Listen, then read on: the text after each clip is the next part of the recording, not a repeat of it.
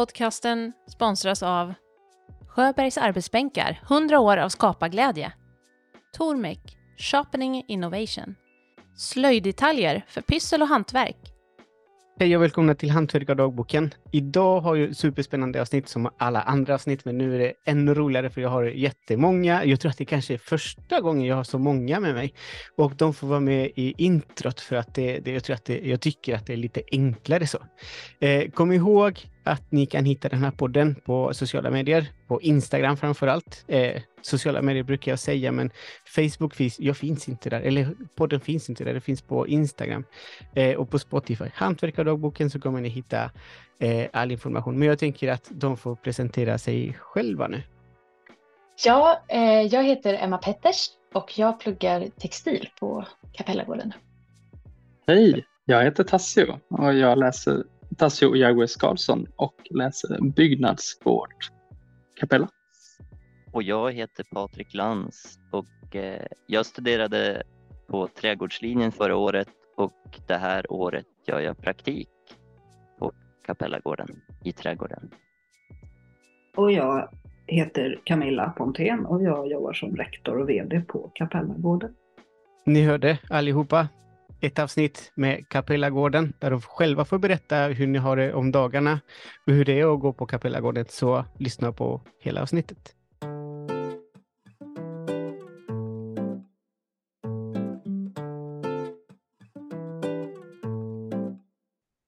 Hej allihopa! Välkomna till Hantverkardagboken. Vad roligt att det, att det blev så många.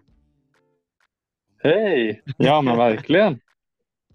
Ja, Lite delay där. Vi, ja, absolut. Det är väldigt trevligt att vara här. Kul att bli inbjuden. Ja, men för mig, för mig känns ju eh, självklart. Men jag hade velat åka till er. Men eh, det här med tiden va? Det tar ju lite tid att åka från Stockholm till, eh, till Öland. Ja, men du har varit här många gånger i alla fall. Jag har varit Ja. där typ tre, fyra gånger. Mm. Ja, det är ju, ja, du har ju en förförståelse för platsen och det tycker ju vi om. För det blir ju en, du får ju en annan bild då. Ja, eh, det, det kanske kommer första frågan. Och ja, det, det är en fråga till, till studenterna nu, inte till rektorn. Men jag har hört uttrycket många gånger som heter ”Capella mätt. Att man blir, man kan inte bli lika mätt som på Capellagården. Är det sant? Är det så att man äter mycket och gott på Capella? Ja, det skulle jag absolut säga. Man är, man, det är som att man går runt i en sån här mätt dvala lite hela tiden. Sen tror jag att det Eh, alltså att det skiljer sig också lite. Jag, som, jag pluggar ju på textil och då sitter vi ju väldigt mycket och väver och sådär. Och jag vet, jag vet inte hur det är på trädgård, där, där är man ju ute och är mer fysiskt. Så att på textil så, så tror jag att man känner sig väldigt mätt. Men det är också väldigt bra. Alltså det är, man ska vara mätt. Det är viktigt också. Mhm. Ja. Men det är, väl, det är väl framförallt det här att det är väldigt vällagad mat och att det är liksom tre mål om dagen. Framförallt om man bor på skolan och så, då är det, det ingår liksom i, i hyran, eh, att man får äta. Och sen har vi något som heter bullfika också och då, är, då får vi liksom nybakt bröd med massa olika pålägg och så. Ja, det, det är ju lyx bara det. Ja, ja precis. Ja, vad, säger, vad, säger ni, vad säger ni andra? Tassio? Jo, men absolut. Det är verkligen eh, vällagad mat här. Och kom ihåg bara i höstas, det är länge sedan nu, men när den liksom kom in skörd efter skörd från trädgårdslandet, då kände man att oj, det här är en rik plats på grönsaker. Eh, Då blir man glad. Ja, men verkligen. Verkligen vad roligt. Och Pat Patrik, hur har du det? Jo, men jag har det bra. Eh, det, jag tycker också att det är väldigt lätt att hålla sig mätt på det här stället. Eh, och det är också kul just då när du går trädgårdsutbildningen att du eh, går och skördar på förmiddagen och sen när det är lunch så ser du vissa saker som är i maten som du äter. Mm. Det, det är en fin Ja, det, sak. ja, men det är kul. Det är liksom en, en grundprincip som, som man får det liksom gratis om man säger så på, på, på, på allas, alla, alla utbildningar. Tänker liksom Mm. så här det här med att skörda och sen så kunna få äta det man, det man skördar. Det är ju liksom, det är ju bara lyx. Ja, det är det. Men bor ni allihopa på, på skolan? Nej, eh, Eh, Jag bor på skolan. Emma bor på skolan och Tassio bor inte på skolan. Var bor du? Nej, precis. Jag bor i Mörbylånga som är en av eh, byarna i närheten. Så Okej. jag pendlar och äter vissa luncher i veckan här på skolan. Okej, så det, det, liksom, det finns den möjligheten också. Absolut. Mm. Eh, Capella är ju verkligen en öländsk eh, skola i den bemärkelsen att man kan, kan färdas från hela ön och gå här på skolan. Mm. De flesta bor ändå på skolan kan jag säga. Det är majoriteten bor här. Ja. Så är det. Men det är som sagt det är några som väljer annat. Och så. Men och Patrik då? Ja, jag bor ju på skolan och jag tycker det är ganska skönt, speciellt med eh, trädgården, att ha nära till den ehm, och bara kunna, ja men om, om det är bevattning och sånt där som måste skötas, att, det är, att vara på plats och, och verkligen se hur platsen växer fram. Mm. Ehm, och också kunna vara, vara på en plats åt gången är någonting som jag uppskattar väldigt mycket. Eh, jag tror inte att jag, att jag hade fått samma upplevelse om jag hade pendlat. Men jag tror också att det är väldigt indi- individuellt. Det beror Mm. på vad det är för person. som- Men för- för mig så är det verkligen en lyx att kunna vara på plats. Ja, jag, jag förstår det helt och hållet. inte i samma dimensioner, men för några år sedan, eller för... Vi, vi tyvärr så upp eh, ett kontrakt vi hade på ett eh, kolonilott. Mm. Eh, som vi skötte i, tror jag, det blev fyra år sammanlagt. Och det var väldigt mycket och det var liksom nattabarnen och sen cykla iväg och vattna och sen tidigt på morgonen och sådär. Och så var, hade man koll på, på värmen och kylan och allt möjligt. Och det blev väldigt mycket springande. Och eh, Mm. ja, sen eh, valde vi lite andra saker i familjen så, så det, vi, vi bestämde att okej, någon gång ska vi ha hus och då kan vi odla där istället.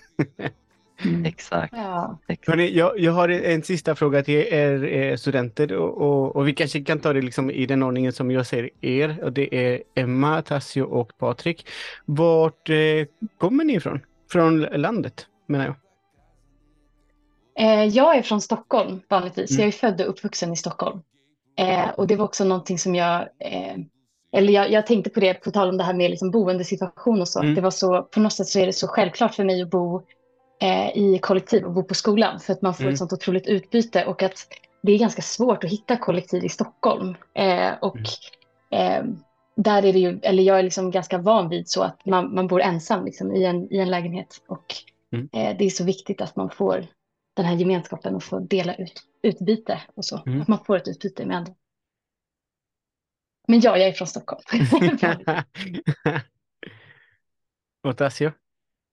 Jo, jag kommer från Växjötrakten så jag har bott eh, både i staden eh, men också ute på landet. Ehm, Så det här är en väldigt eh, lagom miljö för mig. Liksom. Man har den här närheten till Kalmar men det är också att bo på landet. Liksom. Och Patrik? Jag kommer från Östersund från början och jag har väl egentligen bott där i hela mitt liv men, eh, men nu, nu är jag här och det, det är kul att se något annat. Det är det verkligen. Ja, det kan tänka mig att klimatet är helt annorlunda och liksom när man tänker på så här odlingszoner och sådär, då får du liksom, då har du flyttat ner till en helt annan zon. Ja, ja, ja, det är från odlingszon 6 till odlingszon 1 så att det, det är väldigt spännande på så sätt också. Eh, men för mig så är det också lite svårt att eh, med, det är väldigt annorlunda plats mot Mm. Östersund också. Öland är ju generellt väldigt platt och det är ju inte Östersund så det är lite Nej, men det är som sagt det är spännande att, att uppleva något annat och vara på en annan plats ett tag. Mm. Ja, det är kul. Det är kul. Men nu kommer en, en, en fråga till, eh, till eh, Camilla. Camilla, som jag förstår det så har, så har du varit rektor i, är det ett år tillbaka? Eh, nästan. Jag började 5 augusti förra året så det är väl tio månader snart. Stämmer bra. Okej, så det är liksom ett helt skolår kan man säga snart. Precis. Men vi har ju full aktivitet på sommaren också. Den Ja. har ju inte riktigt startat än, men den känner man av här. Eller Jo. Vi jo. administratörer känner av den. Ja. ja, det kan jag tänka mig. Det är alltid jätte, jättefina kurser och, och liksom ganska många som jag känner som har tagit en kurs eh, där hos er och sen så har de bestämt sig för att ja, men det, det är det här jag vill. Eh, det är det här jag vill bli. Ja. Det, Ja, för det, är, det är ju en blandning av yrkesverksamma liksom, som fortbildar sig eller Mm. utbildar sig och nya, som du säger. Vad kul att höra att någon testar, för det, det har jag ju sagt någon gång ibland, just det, istället för att hoppa på en heltid, helårsutbildning så kan Mm. man ju faktiskt gå till exempel byggnadsvård på sommaren två veckor för att bara känna efter, så här, vad är det jag ska göra? Så det är kul att du har sådana vänner. Jag har inte hunnit dit än, men det finns exempel. Ja, men jag pratar med flera som, som, eller jag känner ju också folk från Kapellagården som har börjat på ett program och sen så har de eh, bytt till ett annat program och sådär. Det, det är också väldigt intressant att se liksom att man kanske känner sådär, det, det, det är liksom en typ av hantverk jag vill, jag vill hålla på med. Men kanske inte riktigt vet exakt och sen så när man väl får testa olika saker så känner man, ja, det, det var det här. Det var det här jag, vill, jag ville göra. Mm. Men, men jag tänker på, vad är det för typ av utbildning som, som, ehm, som drivs på Kapellagården? Det är ju då, du har ju Emma här som är en textil och sen har vi ju då byggnadsvård, Passio ett exempel. Och sen Patrik. Eh, i, I Patrik, du sa inte riktigt så här, i Patrik gör lite, vad kallas du för? Praktikant? Ja, jag gör en, en praktik här. Jag gick ju trädgårdsutbildningen förra året Mm. och eh, efter årsskiftet så annonserades det ut en plats om att eh, göra praktik tillsammans med trädgårdsmästaren Erik här då.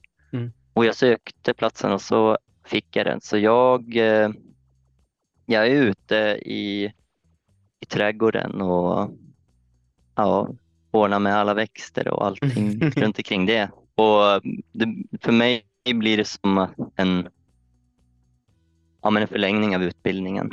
Eh, och det, det känns väldigt givande. Ja, men det är bra. För, för Sebastian, trädgårdsutbildningen börjar liksom i februari och slutar Ja, i, i månadsskiftet. Och det, det, eh, det är därför, ja, precis, det är därför du nyss var här. Eh, sen har vi också möbel och vi har keramik. Mm. Och eh, att vi ses vi nu, det är lite grann för att som du sa, ni är så kända för keramik och möbel. Och då tänkte jag, då frågar jag lite studerande från de andra. Det kändes lite bra att vi tar lite plats. För det stämmer lite grann. Eller framförallt möbel och då är det ju för Carl Malmsten starta skolan vilket Mm. gör att eh, liksom, hans eh, material var ju trä. Mm. Det vet ju du som har gått på Malmsten. Ja, det är roligt att kunna prata med en, en, en till eh, skola som har grundat av samma, samma person, som har Mm. i princip samma eh, grundprinciper. Liksom det, det sättet att man lär sig av varandra och liksom samarbete bland, bland olika program och så. Det, det är superspännande och det är en grej som jag, som jag tyckte var jätteroligt att eh, när jag var på Kapellagården att se, jag frågade liksom efter de möbler som fanns där. Och all, eller inte allihopa kanske, men liksom de flesta var liksom Carl Malmstens möbler. Det, Mm. det är ju roligt. Det är roligt. Och i Axelsson har vi mycket också. Mm. Men, jag, men jag tänkte på även på eh, vad är Kapellagården liksom för typ av utbildning? Är det liksom ehm, fol folkhögskola eller vad? Mm, bra Vad- fråga, ja. Det är sant. Konst och kulturutbildningar inom Myndigheten för yrkeshögskolan är textil, möbel, trädgård och keramik och sen är byggnadsvårdsutbildningen eh, eh, folkhögskola som Mm. vi samarbetar med Ölands folkhögskola samt Okej. Himmelsberga, Ölands museum. Mm. Himmelsberga om man inte vet det är ett slags litet Skansen kan man säga som har Ja. hus som är gamla, Mm. lite ditflyttade Mm. och där finns torvtak och alla de här, du får rätta mig Tassia, torv, som är härliga att kunna jobba med och lära sig, för det har vi inte på Capella. Så att man får med de här äldre hantverken också med i bagaget. Så det är ett eh, roligt samarbete. Jag pratar ganska mycket med rektorn och, på folkhögskolan och han som driver Mm. Himmelsberga. Så, så, så ser det ut. Mm. Hur många år kan man gå på Kapellagården och hur, hur söker man? Mm. Jag kan berätta år bara snabbt så kan ni andra kanske berätta lite hur man söker om ni vill. Eh, det är lite olika. Möbel är tre år. Där kan man också göra gesäll och det Mm. har vi dubbning på lördag. Och då kommer också tre mästare utifrån eh, som eh, också vill ta mästarbrev som vi dubbar samtidigt. Eh, och då är det lite löjligt att säga kanske, men vi, det var en mästardubbning på SVT för en, några månader sedan, som var förra årets dubbning, Mm. om man vill se det live. Eh, den ligger kvar på SVT på eh, Husdrömmar. Eh, annars är det textil två år, keramik två år, byggnadsvård ett år och trädgård ett år. Och hur söker man då, Emma? Hur söker man till textil? Ja, till, alltså, för där är det också så att det skiljer sig mellan linjerna som jag förstår. För att både på textil och på keramik och möbel så har man, både så måste man skicka in portfolio, lite vad man har gjort tidigare. Eh, och sen så är det också personligt brev som man ska skriva där man liksom motiverar varför man vill gå utbildningen och så. Eh, och sen så har man också en gemensam, en obligatorisk uppgift. Och den uppgiften kan skilja sig från år till år. Så när jag sökte in förra året så skulle man göra ett självporträtt i pasta. Eh, vilket kändes så lite överväldigande för att jag Mm. tänkte hjälp, hur? det här har ju ingenting med textil att göra. Men, men jag tror också att jag insåg under tiden som jag satt där och jag kokade så här två kilo pasta och satt och eh, höll på att experimentera att eh, det är ett väldigt bra sätt att, att få en helhetsbild av eh, en elev eller en persons kreativa förmåga. Alltså om man, om man har en väldigt snäv uppgift. Du får bara använda dig av pasta som material och du får bara eh, använda dig av ståltråd och ja, den får inte ligga ner, det ska vara 3D-format och sådär. Så, så är det ju, då, då har man ju, då, då måste man vara kreativ fast inom väldigt snäva former, liksom, inom väldigt avgränsat område. Eh, och eh, ja, det, som sagt, alltså det är en obligatorisk uppgift, men den varierar från år till år. Typ nu var det något så här, man skulle gå ut i skogen och eh, plocka olika föremål och, och gestalta balans. Mm. Eh, så det kan verkligen skilja sig från år till år. Om jag får, om jag får fråga dig, Emma, för att det... det Ja. Okej, jag måste kanske så här, hur ser man motivera min fråga? Men det, det jobbet som jag hade tidigare när jag jobbade på, på Malmsten så, så eh, hälsade jag på eh, många utbildningar runt om i landet. Ja. Eh, och det kom alltid liksom den här frågan om hur man söker och så förklarade jag. Och folk tänkte liksom så här, "Åh, det är så svårt och det, det liksom det, jag vet inte riktigt hur jag ska göra för jag har aldrig gjort det tidigare. Det, Mm. De uppgifterna som du fick göra eh, eh, förra året då, eh, Mm. var, det, var det första gången du också gjorde dem? Och hur, hur tänkte du när du gjorde dem? Ja, det var första gången jag sökte Capella var det. Mm. Eh, jag sökte andra skolor tidigare men sen så har jag tagit andra val och så. Eh, gjort andra saker. Men eh, jag tror att jag blev ganska sporrad av det. Alltså jag blev ganska... När jag tog beslutet att nu vill jag gå Capella, då var det bara Capella för mig. Så att, Mm. eh, från min sida så, så såg jag det bara som en utmaning och jag, jag kan bli lite taggad och sånt. För jag tycker att sånt är ganska roligt. Men eh, det, jag skulle inte säga att det är så allvarligt som man, som man tror. När man går in på hemsidan och läser allt som man ska göra så kan det kännas ganska överväldigande. Men ta en sak i taget och eh, lägg liksom mer fokus tror jag på drevet. Så här, varför vill du gå utbildningen? Och så här, begrunda dig i vad du vill göra och så här, vad har du för vision och vad vill, vad vill du göra under det här året? Och, ja, skulle jag säga. Lägg mycket fokus på, på personliga brevet. Mm. Och eh, ta, alltså det behöver ju inte, för det var någonting som jag, jag tänkte på när jag skulle göra ansökan till Capella. Oj, jag kanske måste göra, nu måste jag ju verkligen sticka jättemycket saker för att jag har inte alls så mycket textilverk som jag kan visa upp. Men eh, det gick jättebra att ha andra saker också. Alltså du kan lämna in skisser, du kan lämna in eh, om du till exempel eh, vill måla kroki så kan du lämna in sånt. Alltså man behöver inte, man behöver inte fastna i textil. Sen är det väldigt bra om man har kanske några textila saker eller någon textilsak. Men eh, fastna inte där utan eh, ta det som du känner dig nöjd med och skicka Mm. in det. Sen är det ju en intervju, det glömde jag säga. Eh, det är två, vad ska man säga, uttagningar. Så först så, så skickar man ju in portfolio och personligt brev och allt det där. Sen så blir man kallad till intervju. Och då får man träffa Berit och Linda som är mina huvudlärare då.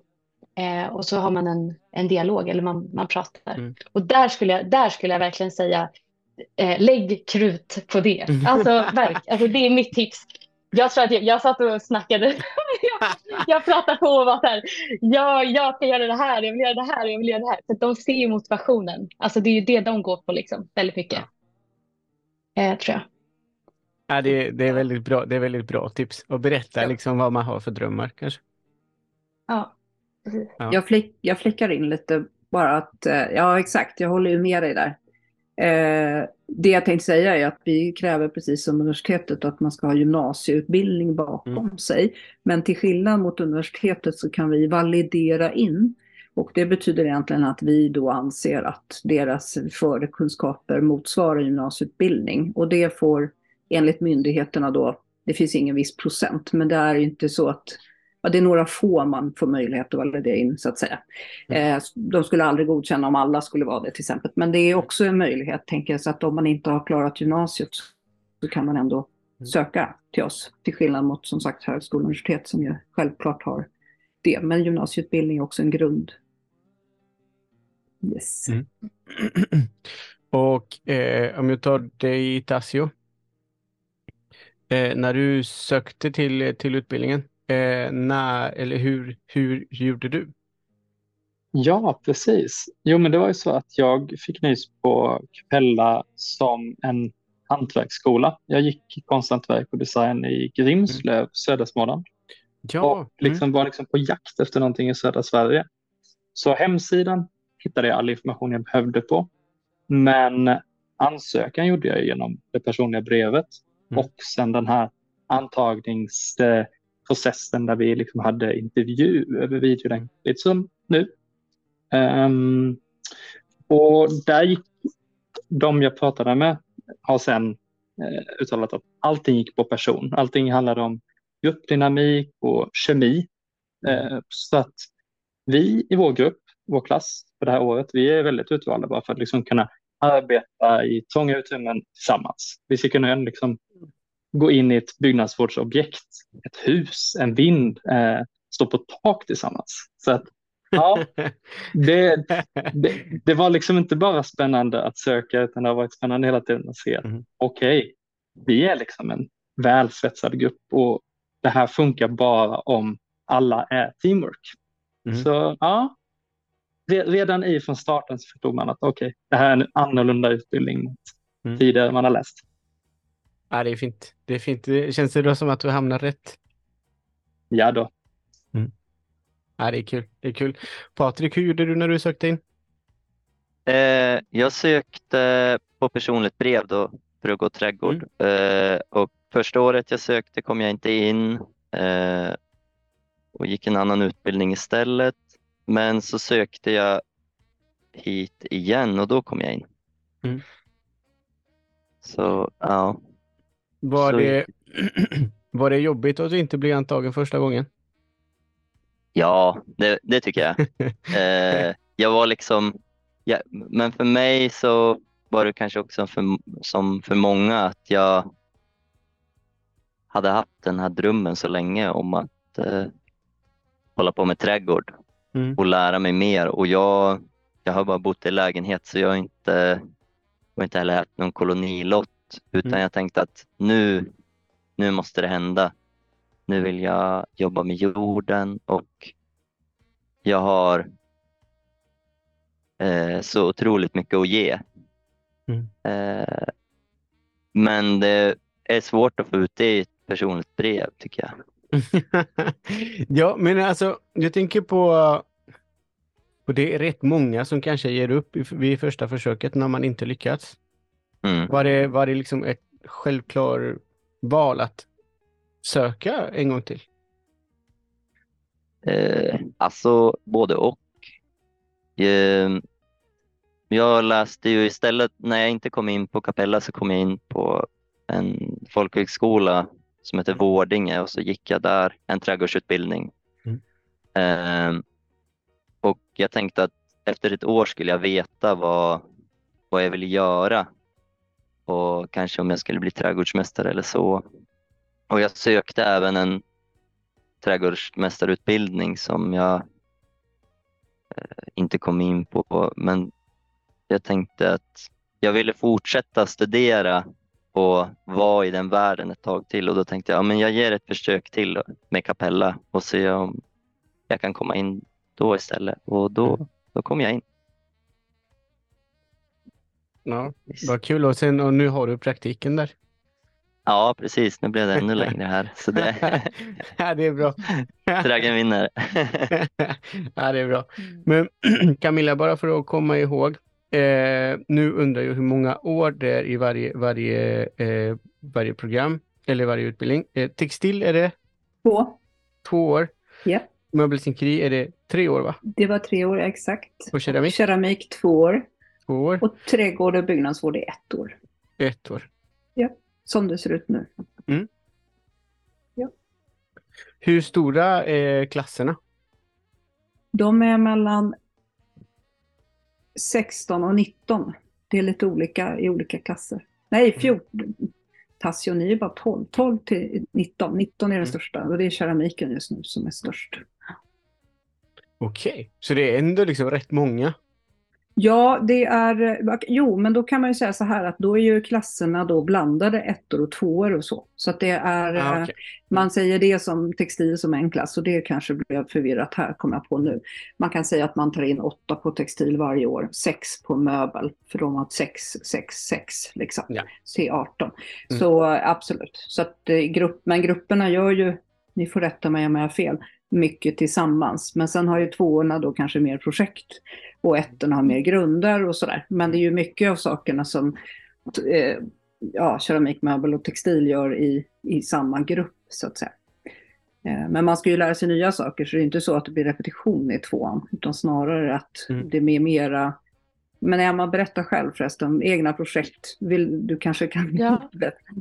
Ja, men absolut. Eh, nej, men eh, det är precis som du säger. Alltså att, Eh, jag går ju i textil 1, eh, men vi delar ju verkstad med textil 2. Eh, I min klass så går det åtta personer och i textil 2 så går det också åtta personer, så totalt blir vi 16. Eh, men skillnaden är väl att i ettan så har man eh, lektioner, man har teori varje morgon, man har mer uppstyrda scheman eh, med klasser och eh, workshops och sådär.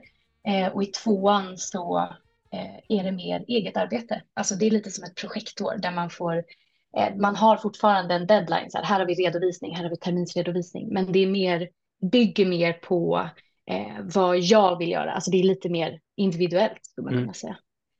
Eh, sen har jag väl märkt nu under våren att eh, nu får vi ettor liksom testa på hur det känns lite grann att vara en tvåa. För snart så öppnar ju vår sommarutställning och eh, alla verk som vi ställer ut är ju eh, ett, eget, ett eget val eller liksom ett eget Mm. projekt som vi har. Så att nu har vi ändå fått testa på lite hur det känns eh, inför år två om man vill fortsätta. För det är också frivilligt. Eh, man behöver inte gå år två om man inte vill.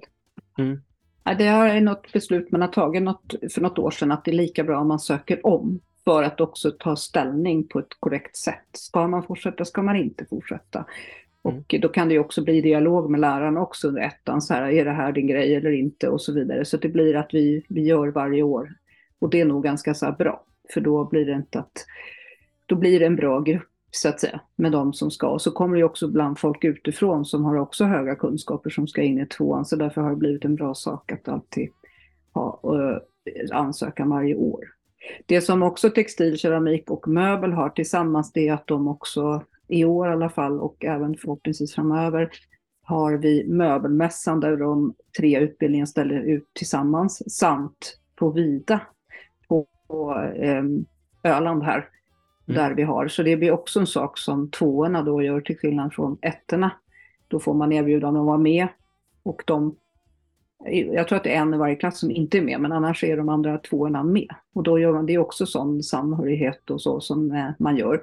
Och byggnadsvård är ju inte med för dem, ni gör ju liksom inga produkter. Och det är alltid en diskussion. Och trädgård är ju inte heller med, för där jobbar man ju i trädgården och har en annan cykel. Så därför har det blivit de här tre. Men byggnadsvård har varit väldigt kreativa vet jag. När man har tänkt också att, att göra saker och göra vad ska man säga, aktiviteter. För att man också har varit lust att samla in pengar till sin klasskassa och lite sånt där, eller hur Tasia? Ja, precis. Och sen är det ju att vi är förlagda som ett vanligt skolår eh, med hösttermin och vårtermin. Då blir det också att man har mycket tid inomhus. Vi har en slöjdsal som lämpar sig för att ja, bete sig som tomtenissar om vintern. Eh, så det, ja, det, du har en bra mm. poäng där. Det produceras en hel del. ja, det, var, ja, det är härligt. Så det är som sagt, ni hör ju att det är lite skillnad och, och så. Eh, och ja, vad skulle jag säga med det? Vad gör, vad gör man? Det här kanske inte, jag, kanske inte jag som ska intervjua, men jag vet att den bunt eh, av tvåorna som kom, kommit in på Konstfack till exempel, en har kommit in på master på Konstfack, så, så jag vet lite vad de gör sen. Och mm. jag kan ärligt talat säga, det här kanske var naivt, men in, när jag sökte jobbet förra våren och fick erbjudande att ta det här, då tänkte jag att man gick på Capella först och sen gick man till LiU på Lidingö, på Malmstens. Eh, jag trodde det faktiskt, för jag tänkte liksom, ja men då har man all hantverkskunskap och sen tar man det här teoretiska och tar en bachelor. Men det är ju ingen som gör, för man går ju ut och jobbar direkt härifrån, precis mm. som man gör på Malmsten. Det enda man slipper är ju då alla, alla skriftliga saker kan man säga. Vi jobbar ju verkligen med hantverket året runt, dygnet runt. Så därför blir det eh, en, det var, var härligt tycker jag också. För det innebär ju också att jag förstod att Malmsten, Lidingö och Capella är väldigt fristående fast det är också samma. Jag har haft en del, hel del dialog med lärare där och rektorn också. Mm. De ville komma hit nu men jag har lite svårt att hitta plats för dem. Men, eh, vi, jag, vet, jag, vet att, jag, vet, att, de har varit där och, ja. och haft någon kurs i, i, i, keramik tror jag. Ja, och det var väl lite det vi hade på gång nu. Men så är det så här, ja, men eh, så vi hörs ju ganska mycket och vi har ju också gemensamt att vi är flertalet stiftelser inom mm. Karl och Siv Malmstens och därför så hörs vi därigenom också ganska mycket. Kapellagården är en stiftelse och Karl och Sivs minne är en stiftelse och Hantverksstiftelsen Karl Malmsten är också en stiftelse. Så att vi liksom, vi har Karl och Siv i ryggen. Mm. Ja. Och jag vill verkligen värna om att Siv, hon var ju den som var lärare i det här. Så Siv tänker jag är ändå anledningen till att han var intresserad av pedagogik väldigt mycket och ja. skolor generellt, hoppas jag och tänker jag. Mm. Mm. Jag tycker hon får lite för lite plats. ja, men det är sant. Eh, nu kommer det eh, en liten parentes som jag brukar göra när jag vill ge liksom, en personlig åsikt om olika saker. Jag har hört många gånger om folk som tror att eh, Kapellagården och Malmstens LiU eh, konkurrerar varandra, så, som att det är en tävling.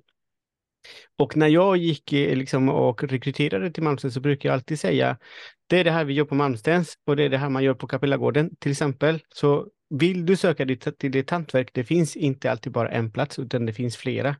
Och jag som jag brukar rekommendera som Malmstenare, Malmstens, eh, och samma sak gäller ju liksom för Kapellagården. Där blir man liksom på båda skolorna blir man riktigt vass som, som hantverkare. Och det, det är roligt att det finns liksom de alternativen i, i, i Sverige. Och eh, jag, mm. tänk, jag har frågat olika nu, nu, har, nu har vi slut på parentes där. Men eh, jag tänkte också fråga för att när jag har varit där så finns det även studenter från utlandet, från Japan mm. framförallt. Är det fortfarande så eller hur, hur funkar det? Ja, det är eh, i år är det Taiwan, Korea, mycket holländare och danskar eh, är det nu. Och japanerna eh, var på öppet hus. De är på mm. väg tillbaka efter pandemin nu till hösten.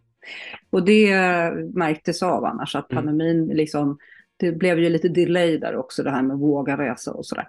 Men ja. eh, jag vet inte hur många resor är från andra länder just nu faktiskt, men jag skulle säga inte jättemånga, men 10, 10-12, eller? Mm. ja, ni får rätta mig. Jag har inte. Eh, ja, men det gör vi. vi så. Och i Danmark finns det nästan ingen motsvarighet. Och, eh, det märks. Nej. Det, det, eh, ni, får ju, ni får ju många danska va? Till, ja. till, till keramik och till eh, möbel kanske? Ja, och de, jag har börjat lära mig till och med hur deras studielån fungerar, vilket är helt absurt. Men jag trodde liksom vi hade så. Men vi måste tillbaka till det här med konkurrensen. För jag håller med dig om att ni, liksom, det som finns som är samma är ju då snickeri, att man är möbelsnickare. Men annars har ju Malmsten Lidingö också eh, tapetsering, ni har haft konservering, eh, ni har också möbeldesign. Eh, så där skiljer sig liksom vi. Sen har ju vi då alla de här fina ämnena som vi nu mm. visar på här, personer som representerar. Så därför tänker jag att det blir så otroligt olika. Och sen också att, jag tänker faktiskt att Carl Malmsten, han var ju, han drömde ju så mycket om det här med den här helhetsbilden och det goda samtalet mm. och, och, och, allt, eh, naturen att man är i naturen. Så han, på, på något sätt så blev verkstadsskolan, som ju då på på Södermalm tidigare, eh, som sen blev Malmsten Lier då för att förtydliga, var ju en väldigt eh, produktionsbaserad kan man säga. Så på något sätt så tänker jag att, kanske bara min tanke, eh, Kapellagården blev liksom mera hans stor dröm. Där det var det här lugnet, naturen, Eh, att man också hade goda samtal, man äter och bor ihop på det. Att han mm. faktiskt längtade liksom till den. Så jag ser dem också, jag ser också som eh, kompletterande. För vi har ju egentligen andra konkurrenter på textil till exempel. Så mm. de, de, ska inte ens nämna vid namn här. Men du, du, du, var inne på, på Kapellagårdens miljö. Skulle du kunna beskriva det, hur, hur det ser ut där hos er? Ja, ni, jag vill gärna att ni studerande hoppar in också, för det är kul. Eh, det är en miljö med många hus. Jag tyckte det var jättemånga hus. Jag har aldrig jobbat på något ställe där det har varit så mycket hus. Och nu har jag efter tio månader känt också att vi har för få lokaler. Och det blev så här, jag blev så överraskad över att jag skulle tänka det. Jag bara, det har aldrig sett så stort. Nej, men så det är mycket hus och det är mycket miljö, mycket träd och sen underbara trädgårdsklassen som sätter upp skyltar på alla träd också. Så man behöver inte ens veta vad de heter utan det får man serverat. Och sen, eh, så det är ju, men annars är det, jag vet inte, ibland är det ingen lugn alls. Det är ganska mycket. Mm. Det är liksom mycket. Och jag ser ju stora busslaster stannar vid grinden och bara oj, oj, oj, nu kom det 50 pensionärer. Och man blir så här, oj. Eh, så att det är ju ja. både och. Men jag hoppas att ni studerande ändå hittar så studiero, lugn och att ni har, vad säger ni? ja, men det skulle, jag, det skulle jag absolut säga att man gör. Eh, sen så, jag vill bara tillägga, jag tycker att det är liksom en otrolig så här, lantlig idyll här, jag som är från Stockholm. Eh, det är väldigt ljust, det är väldigt öppna ytor, även om, precis som du säger Camilla, det är väldigt mycket hus. Så att det kan vara så här, jag tänker framförallt på eh, liksom där matsalen ligger, alltså det är som små, små, små gränder, det är som en liten gränd som man måste gå igenom. Man känner sig ibland som en liten mus typ, som springer runt i de här små gränderna. Men eh, eh, man hittar absolut arbetsro. Eh, men jag, jag har ju liksom en annan referensram, jag jämför med hur min arbetsro kan se ut i Stockholm. Det är liksom katastrof. Det finns så mycket distraktionsmoment där som man inte har här. Eh, här är det hantverket som, som gäller. Det är det man gör hela tiden. Och sen när man kommer hem och som jag som bor på skolan, då är det som att man tar med sig hantverket hem för att alla som man bor med håller också på med ett hantverk av mm. något slag. Så då blir det att man fortsätter. Man det är det man pratar om, det är det man gör. Det finns en arbetsglädje, alltså man trivs att umgås med varandra i en verkstad. Alltså det är ett roligt sätt att umgås på. Så att mm. det finns liksom en, man är liksom på något sätt och flyter mellan det här med att ha roligt med sina vänner men att också vara i verkstaden och jobba. Alltså att det finns en, ja. en sån balans. Eh, jag frågade innan vi började spela in eh, ifall ni hade lyssnat på båden tidigare och några av er så ja. Så då vet ni att, eh, att när, man, när jag säger nörd är det finaste komplimangen man kan få i den här podden. Ja. Men Emma, är, är Kapellagården i alla fall textil en plats där man kan nörda sig liksom i, i sitt hantverk? I lugn och ro? Ah, absolut, absolut. Det är liksom verkligen fyllt med nördar här och jag är själv en riktig nörd. eh, och det är också det som är så kul. Alltså det är så roligt att man, jag kan känna så här, eller det var nog det som slog mig i höstas. Här. Äntligen har jag kommit till en plats där alla typ ungefär tänker som jag. Alltså det är som mm. att det har inte hänt på så länge. Eh, att man, ja, man får, det är som att man lever i en eufori. Man blir, väldigt, man blir väldigt glad när man träffar människor som tänker och resonerar på samma sätt mm. som en själv. Det är väldigt kul. Ja, det är helt annorlunda liksom när man pratar med sin familj eller kompisar när man berättar så här. Ja, men idag har jag hans inkat. Ja, ja, kan man inte göra det, kan man inte göra det med maskin? Varför tar det så, varför tar det så lång tid? Nej, nej verkligen. Ja, verkligen. Eller typ som, det kan vara en klassisk grej som typ så här, man får ett tips om så här, nej men lyssna på samma musik eh, när du varpar typ, för då, då blir alla trådar lika jämna mm. typ. Och skulle jag säga det till en kompis i stan som inte har på med textil, skulle vara så här, vad, vad snackar de? Alltså de kanske inte ens vet vad en varp är. Alltså, ja. Det är ändå sådana små saker som gör så mycket. Typ. Mm. Eh, ja. Nej, för en av syftena är lite med skolan tänkte jag också fördelen med Kapella, det är ju att, att man ha utbyte av varandra.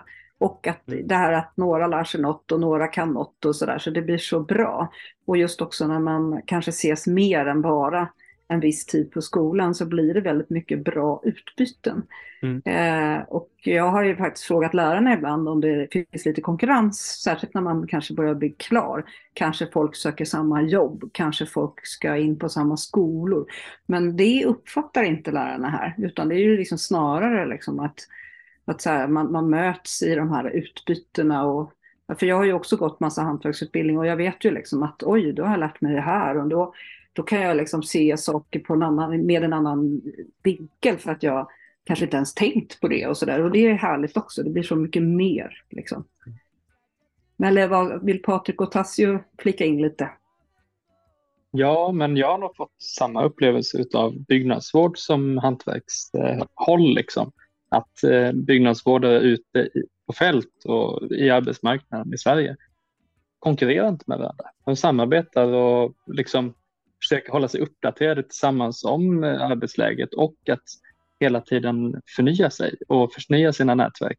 Och liksom, det behövs hela tiden nytt folk och jag kan tänka mig att det är så inom eh, andra hantverksfält också. Vad tror ja, du Patrik? Ja, alltså bara ta min klass som jag gick med förra året som exempel. Då är två därifrån. De hittar varandra och har börjat med att starta upp en eh, snittblomsodling. Så det är ju samarbete även där. Eh, och jag tror också att hantverksvärlden, när du kommer in i den så är den mindre än vad du tror och att det är ju fördel av att, att känna människor och skapa sammanhang än att vara individualist och konkurrera på liksom Ja men det, jag tror det är på ett annat sätt. Man bygger varandra. Ja, för det är nätverk som du säger och det finns ju många lyckade, jag kommer ju från klädvärlden, det finns ju så många lyckade företag där man just samarbetar. Och sen om man skulle ha turen att ha för mycket jobb, då vill man ju också ge jobbet, liksom, ja ah, men hör med honom, henne. Att det finns hela tiden en liksom, man har behov av varandra. Och sen också som du sa Tassius, ja ah, men den där jäkel på torvtak, då måste jag fråga den. Alltså det finns ju hela tiden mm. en uh, följ, liksom följning här. Mm. Nätverkandet, att känna personer som man kan ringa. Precis. Och fråga, den, är, alltså, den är guld värd. Och det, du har ju en lärare som håller på med det jättemycket. För att det är väldigt mycket gäst. Liksom, vem kan det här bäst? Vem kan mm, eh, mm. Lerklining, liksom, eller exempel. Mm. Jag, jag, har en, en, en, en fråga. Jag tror att det är en lite rolig fråga och jag tror att Emma har redan svarat på den här, på den här frågan. Men vi, vi får se vad mm. Tassio och Patrik eh, säger om det här. Men jag har varit eh, på Kapellagården i maj i juni, i juli och september om jag inte minns eh, fel. Och det är otroligt fint. Så, så när man sätter en fot på Kapellagården så känner, så känner man bara åh, vad jag skulle vilja bo här eller vad jag skulle vilja gå här. För det är liksom eh, eh fin stämning, jättefin skola och sådär. Men är det lika fint på vintern då? Nu är det dags för reklam.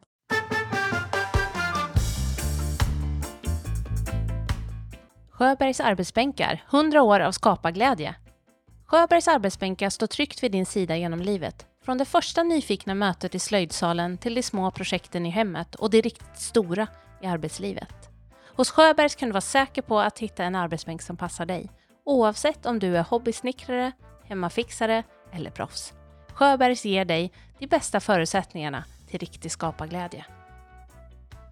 Använd koden POD23 för att få 10% rabatt vid ditt nästa köp på sjöbergs.se. Tormek Sharpening Innovation. Vi vill passa på att tacka vår vassaste sponsor Tormek som är med och gör podden riktigt skarp. Sebastian använder en slipmaskin från Tormek och kan slipa alla äggverktyg han har, vassare än nya. Alla hantverkare förtjänar vassa verktyg. Det gör skapandet ännu roligare och resultatet ännu bättre. Sebastian rekommenderar alla som jobbar med äggverktyg att skaffa sig en Tormek. Han vidhåller att även den ovane kan vara igång på 15 minuter. Det är en investering i ditt hantverk som håller länge. Garanterat i åtta år, förmodligen resten av livet. Besök tormek.com för att lära dig mer om slipning och hitta din närmsta återförsäljare. Slöjddetaljer för pyssel och hantverk. Slöjddetaljer på nätet och i butik. Mer än 10 000 artiklar för kreativitet, hobby och hantverk. Butiken har allt för såväl nybörjare som proffs.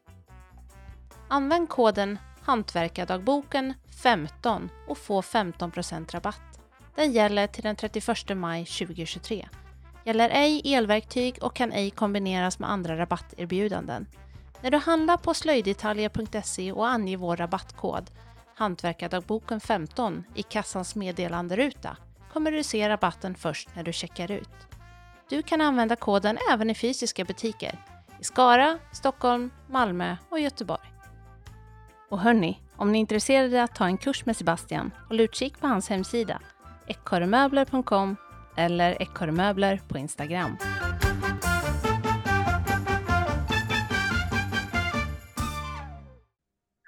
Jag skulle nog vilja säga att det är lika fint på vintern. Mm. Eh, platsen förändras inte i den meningen att eh, det här sten, det är så mycket sten här på Öland och mm. det märks verkligen på innergården.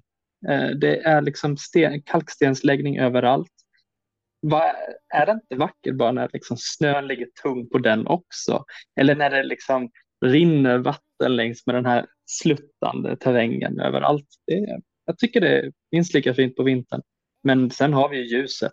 Öland är ju vackert på sommaren på grund av att det är ett helt annat ljus här i Östersjön än vad det är i inlandet. Så på vintern är det ju minst lika grått. Mm. Vad, vad fint beskrivet. Då blev jag sugen att åka dit någon gång i typ januari, februari. Mm. Ja.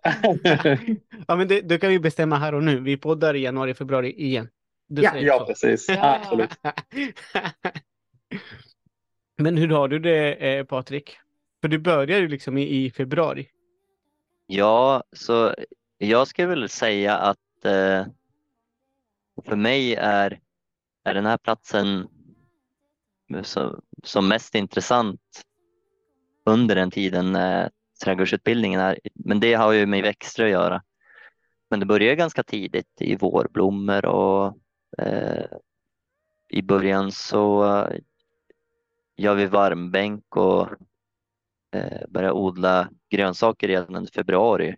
Och kan, jag minns inte när det var vi skördade rädisor och spenat och sånt. Men det var det, det är typ mars, nu? Mars, april. Jaha. Nej, men det, det är tidigare kanske? Ja, det är tidigare i varmbänken. De skördar, fort, de skördar fortfarande, ja, i varm... Ja, i varmbänken.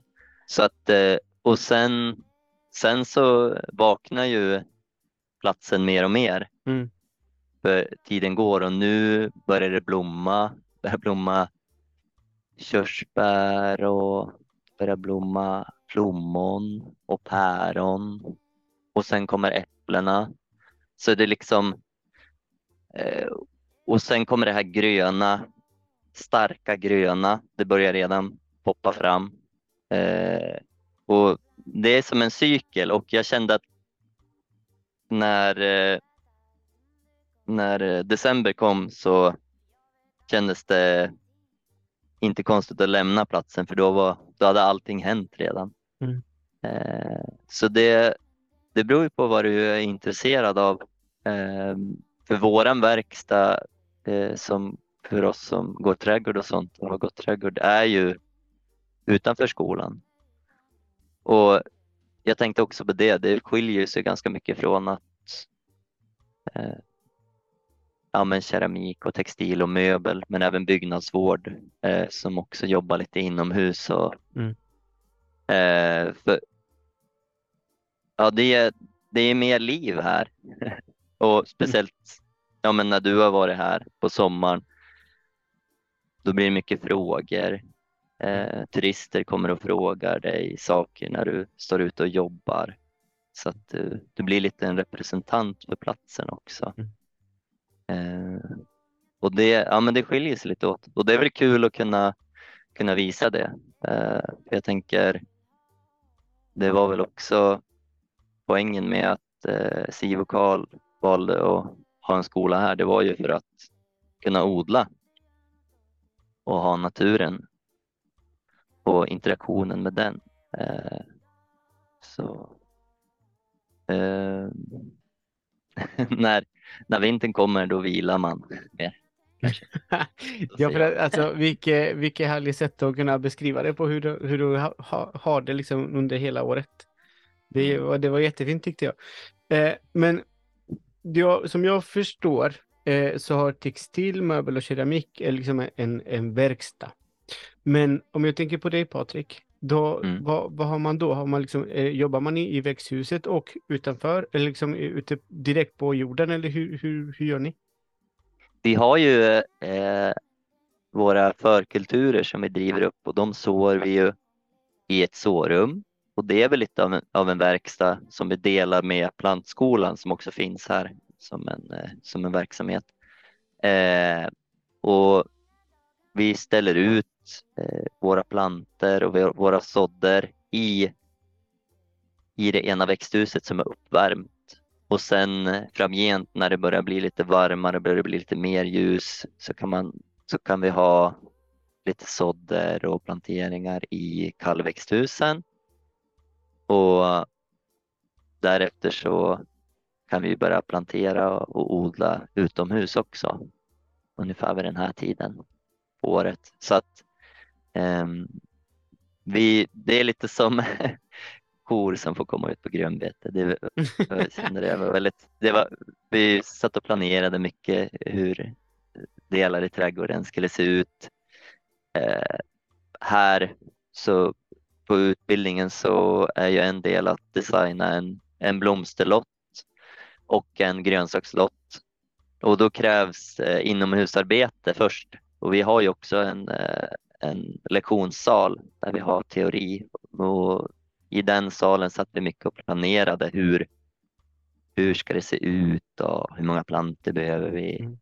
Vad, vad har vi för visioner? Och, men sen så fick vi komma ut och då var alla väldigt laddade på att bara få gräva i jorden och, och se saker att börja växa. Och, ja. Så det, det, den liksom, den har ju också en cykel, Mm. ehm, processen här och vart, vilka lokaler som trädgårdsutbildningen håller till i.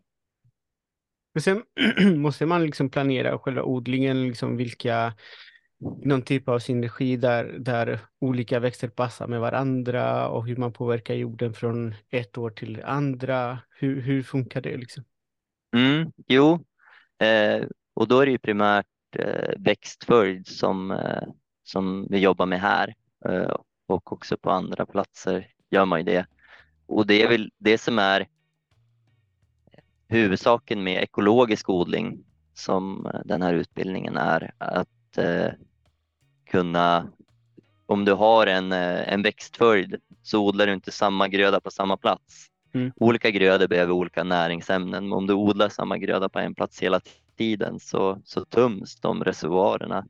Men om du istället flyttar runt, vi har ju sju skiften nere i köksträdgården till exempel och, och ett av de skiftena är eh, en sorts vall, eh, även kallad gröngödsling, som, eh, där det bara växer klöverväxter, ärtväxter, sånt som kan ge tillbaks till, till jorden.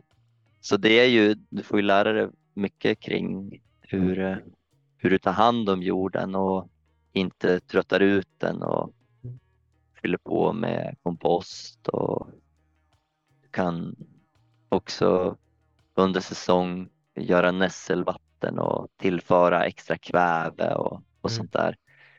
Så det är ju det är ju verkligen någonting som, som du får dels läsa om, höra om men också praktisera. Mm. Och. Ja, jag tycker alltså efter att ha börjat studera odling först initialt så är det ju så spännande att sätta ett frö i jord och se det växa upp. Och att det är så häftigt med en planta. Men eh, det som jag tycker är mest intressant nu det är jorden. Att det finns ett liv där. Lite som Mm. att eh, det är som eh, lägenheter för plantorna. De är speciellt om de odlar grönsaker, de flyttar in och de flyttar ut. Men att du är lite fastighetsskötare för lägenheterna, så att det ska vara så bra som möjligt. Ja, det är Vad bra. roligt. Ja. ja, det är fint. Det är fint. Men Ja. jag, jag måste ju passa på att fråga där. Finns det sommarkurser inom trädgård? Svar ja. Det på en, eh, vårkurs hade vi för två veckor sedan också. Ja, det finns eh, trädgårdssommar. Det, det finns egentligen under, säger jag rätt nu, sju veckor finns det i alla material en kurs. Det vi har som är lite udda det är en skrivarkurs och den har väl varit på grund av något eh, som Mm. fortgått. Det är en öländsk författarinna som har den. Eh, men annars har vi alltid, och det är också för att vi tycker att det är kul och att att vi är en antal så att det blir lite dynamik och sen att man har då verkstäderna tillgängliga. Så blir det också lite fiffigt, så här, vad kan vi ha i textil? Så att säga. Det jag flikar in lite grann, du nämnde ordet plantskola och jag tänker att man kanske inte riktigt vet vad det betyder. Eh, plantskola betyder helt enkelt att vi också har här också besöksmål. Och där ingår egentligen lite så, det är två butiker, hantverksbutik, trädgårdsbutik samt eh, eh, sommarutställningen som Emma nämnde och att vi har sen café. Och sen har vi på sommartid när kurserna är öppna, då har vi pubkvällar också. Men plantskolan är liksom där en butik kan man säga, där vi odlar upp allt från början också. Och de som jobbar där har också vissa kurser med trädgårdseleverna, så det finns ett direkt eh, samarbete däremellan. Så. Om det Ja, det kan jag flika in på att när du går trädgårdsutbildningen så har du eh, en praktikperiod. Då roterar du runt två veckor vardera i, i olika grupper. Och, eh, det är olika stationer och en av stationerna är plantskolan då, där du får lära dig att eh, ta hand om växterna som finns på plats. Eh, begrepp som rotbeskärning och så vidare. Eh, Kolla så att plantorna som ska ut till försäljning mår bra, ge dem lite näring och vatten och plocka bort vissna blad och så vidare. Och sen har du också parken, själva stora ytan med häckar och blommor och rabatter. Det är också en två veckors del som du eh, testar på, praktiserar i. Men, och sen den sista är ju köksträdgården där du framför allt under sommartid eh, skördar grönsaker. Eh, men även ja, återplanterar. Sår en ny omgång morötter till exempel eller om den grödan är klar för säsongen kanske du sår in någon, eh, någon gröngödsling. Och ja, så du, du får ju Alltså, också Min, i min fråga ifall ni hade eh, eh, sommarkurs inom trädgård, det är för att verkligen rekommendera det. För att det, det är en sak att läsa liksom på en bok hur man ska göra. En annan sak är också att se det på Youtube hur man ska göra och en annan sak är liksom att ha en bredvid en som verkligen kan och göra det tillsammans. Och då kan man verkligen liksom förstå vad, man, vad, vad det är man håller på med och sen liksom kunna ha ja, de morötter, morötterna eller potatis eller vad man vill odla som man har drömt om. det, det, det är annorlunda. Eh, Men jag tänkte också fråga Tassio. Hur har du det? För att det eh, är liksom, är ni i verkstaden eller kallar ni det för verkstaden eller är ni ute ganska mycket? Hur, hur går det för, för dig? Ja, men jättebra fråga. Jag brukar tänka som att vi har en rullande verkstad. Vi har, liksom, vi har, vi har en lokal. Vi har en verkstadslokal som, eh, som fyller våra behov. Men då våra objekt eller uppgifter ofta är liksom förlagda ute på olika platser på Öland. Det nämndes tidigare Himmelsberga Mm. museum med många byggnader som behöver restaureras och fixas till. Det betyder att vi tar med oss verktyg. Um, ibland elverktyg, men också bara ner på botten med stämjärn och såg. Och, så därför skulle jag vilja säga att ja, men vi har en rullande verkstad. Den tar vi med oss när vi behöver och annars så om vi kan plocka med oss fönster mm. eller en dörr så tar vi in den i verkstaden och verkligen får det eh, platt och exakt som vi, som vi gärna liksom ser fram emot. Vi är ju ändå lite avundsjuka på möbel som har den här mm. Eh, ganska linjära idén om att det ska vara exakta mått. Det ska vara riktigt rakt. Det ska vara fint. Det ska vara i vattenpass. Så att eh, vi älskar när vi kan ta med oss objekten till verkstaden. Men som sagt, vi är ofta ute på fält. Mm. Hade du förkunskaper innan du sökte till, till utbildningen eller hur, hur, hur funkar det? Eh, jag hade jobbat lite på tak eh, och mm. gjort lite små restaurationer. Eh, men sen gick jag en ettårig utbildning i konsthantverk och design. Så att eh, där fick jag materiallära. Jag fick mm. eh, lära mig alla de olika eh, elverktygen men också smide och svetsning och sånt där som man kan tänkas hålla på med inom konsthantverket. Mm. Så att jag, jag, känner att det var en väldigt bra grund och bas för att sen liksom grena mig utåt och hitta min väg. Mm. För där fick jag prova på både textil, måleri, trähantverk och det är där vi har mig idag. Mm. Men de mm. som du, som du går tillsammans med i din, liksom, i din grupp, vad har de för olika liksom, bakgrund? Eh, finns det, med, finns det några som kan liksom lika mycket som du kan eller finns det några som har verkligen startat från, från noll? Hur, hur, eh, hur går det till där? Um, om, jag skulle vilja säga att vi alla har en teoretisk grund. Alla är vi liksom nördar på ett eller annat sätt. Uh, vi har läst om byggnadsvård. Vi kanske har kollat på husdrömmar eller det sitter i väggarna. Det har liksom mm väckts ett intresse om att ja, men, man vill ta hand om gamla hus. Man gillar profiler på fönster um, och, och sådana detaljer. Men sen har vissa studerat eh, på universitet, någonting som kan liksom, eh, ändå vinklas till arkitektur eller eh, antikvariska aspekter. Och, eller så är det som i mitt fall då, att man har läst en konstutbildning som är kopplad till, till det faktiska hantverket. Och vi alla här vill på något sätt göra en praktisk resa. Att inte bara läsa om det i en bok som du sa tidigare, utan faktiskt mm. hands-on jobba med, med objekten. För det är så spännande och så svårt. Jag menar, ska man odla upp en tomatplanta, då börjar man med att sätta ett frö. Men sen så är det hela den där perioden till man ska skörda.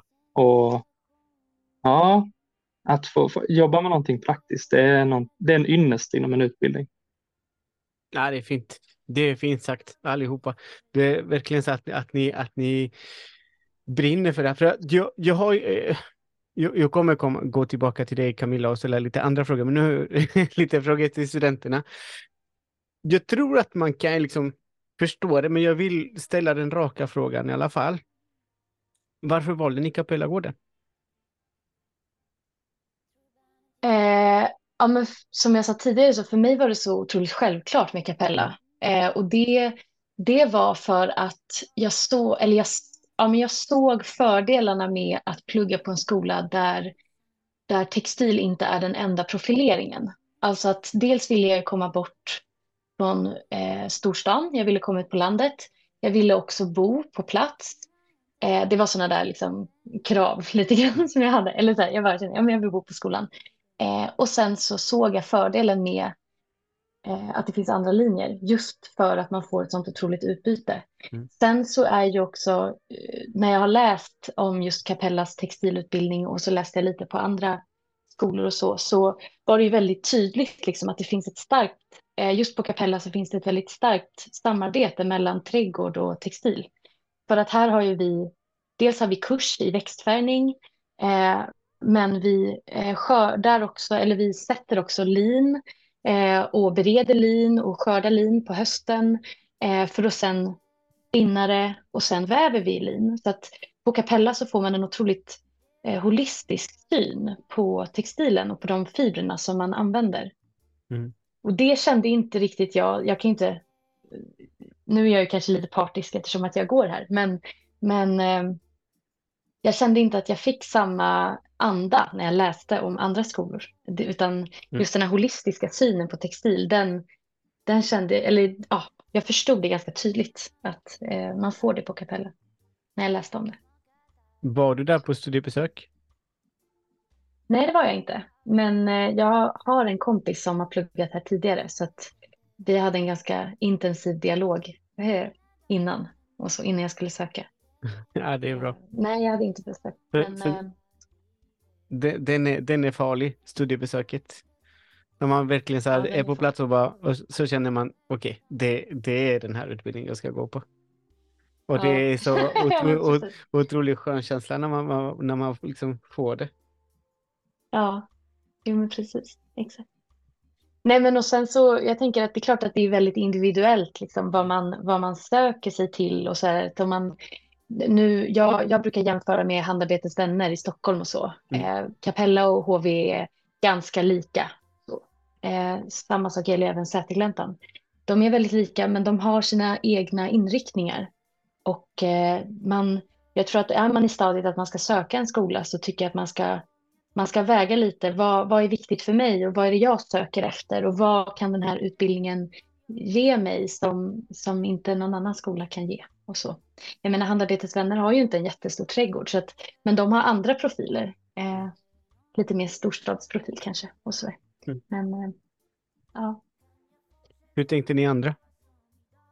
Jo, men eh, jag gick nog rakt på det som stod på hemsidan. Ehm, Jag lockades väldigt mycket av att det är en praktisk utbildning. Byggnadsvård är ett stort ämne teoretiskt sett. Det spänner över så mycket olika arbetsfält. Men att få gå en praktisk utbildning, förankra den teorin i att faktiskt göra det och se och känna på materialen. Det var väldigt viktigt för mig. Och som jag har upplevt det här året nu där vi liksom började utomhus i höstas. Eh, där vi lärde känna varandra i, i liksom sensommarsolen. Satt uppe på tak och renoverade. Eh, plockade och arbetade utomhus för att sen under hösten börja gå in i huset och renovera fönster och dörrar. Att, att vi har liksom fått arbeta hela tiden logiskt. Eh, Emma, du sa ju holistiskt, men för oss har det känts ganska logiskt vilka arbetsmoment som är förlagda på vilken månad i året. För att nu i väl på våren igen gå ut och arbeta utomhus utan någon snö och rusk och blåst. Liksom. Det, det är fantastiskt. Vi, vi är nu på Himmelsberga och arbetar och vi har fått välja en, våra egna objekt som vi vill arbeta med och liksom restaurera. Och det är nice. Att vi får Visst, vi får, kan få skapa nya saker inne i en verkstad om vintern. Men när vi väl arbetar som på riktigt, som vi vill göra, så är det utomhus, hos kunder eller på ett museum. Det är nice. Vad, vad har du för projekt? Vad gör du? Jag har valt eh, en, en, om vi tänker liksom en entré till ett hus, ett undantag, så ska jag göra, göra tröskeln till den. Det är väldigt mycket regn och snö som har samlats i entrén, så då har liksom tröskeln sjunkit och det har fett sönder. Så därför ska jag byta ut den och ja, lappa och laga kan man verkligen säga. Och göra det så, så, så ärligt som möjligt så att det inte förändrar miljön. Härligt. Du tar före och efterbilder hoppas jag. Absolut. Bra. Ja, det är fint. Det är fint. För dig Patrik, hur var det liksom att välja, välja Kapellagården? Ja, alltså jag hade ju den här drömmen då om att få hålla på med växter och komma närmare det. Och det var en ganska lång process och jag hade sökt en annan skola tidigare som var lite mer självhushållning, eh, Skattungbyn, eh, så kom jag inte in där. Sökte en gång till, blev reserv men tackade nej. Eh, men så det har gått lite i vågor och sen så kollade jag runt lite mer och så då bara dök Kapellagården upp och det kändes som att ja men här är fokus på, på växter, på odla växter eh, och eh, ekologisk odling. ja, men jag fick en, en seriös känsla av eh, profilen som hemsidan hade.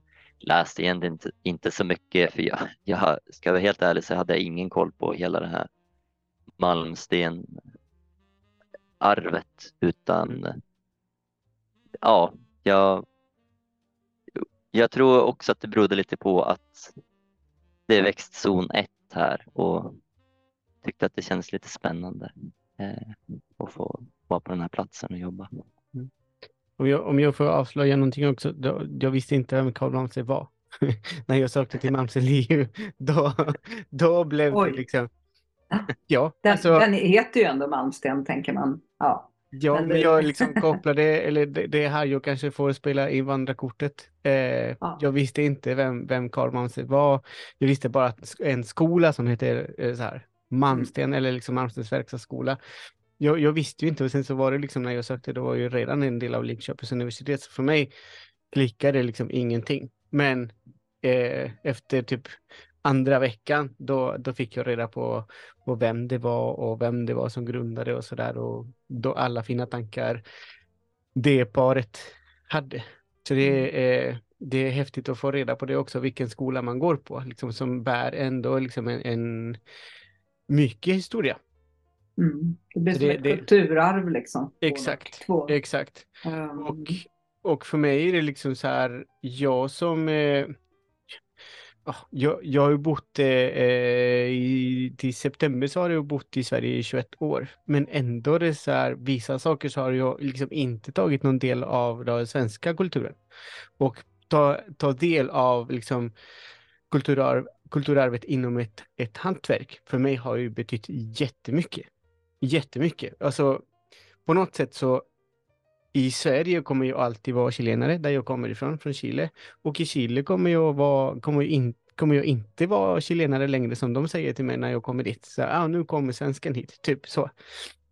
Så på något sätt så hamnar man i lite limbo, så här, vad, vilket land ska jag tillhöra? Men i hantverket hittade jag hem.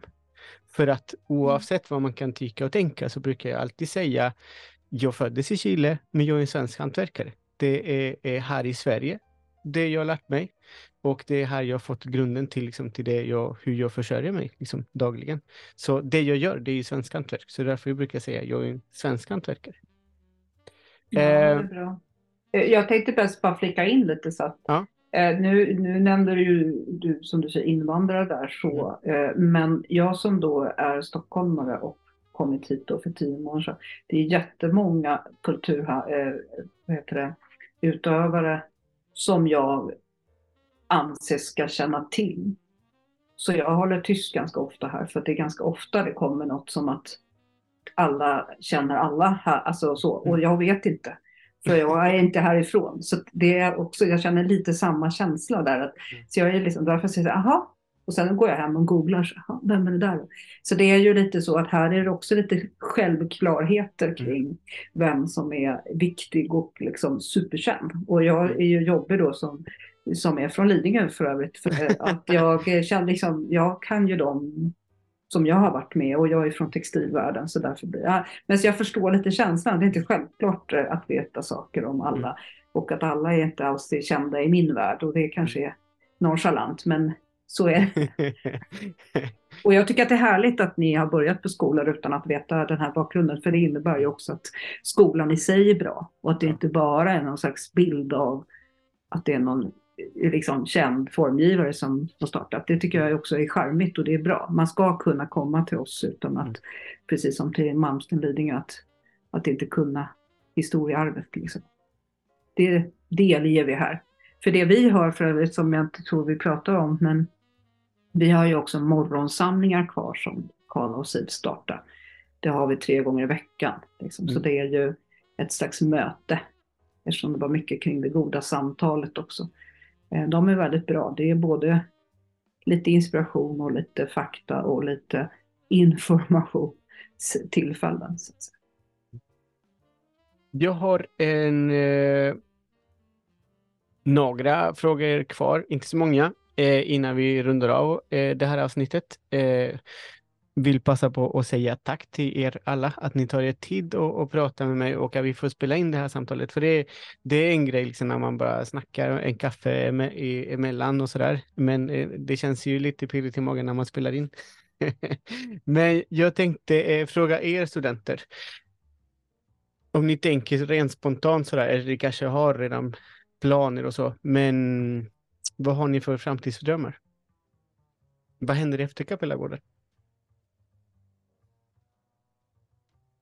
Jag ser att Emma tittar eh, upp och, och drömmer lite. Ja. eh, jo, men eh, jag eh, kommer absolut, eller jag vill absolut arbeta med textil i mm. framtiden. Sen är det ju så att jag är, jag i mitt konstnärskap så är jag, jag väldigt inne på eh, psykologi och hantverk och vad man kan finna för samband där. Så att jag tror att jag vill nog forska tror jag i framtiden.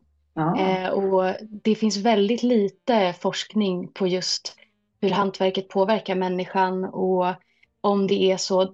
Lund har precis släppt en, eh, mm.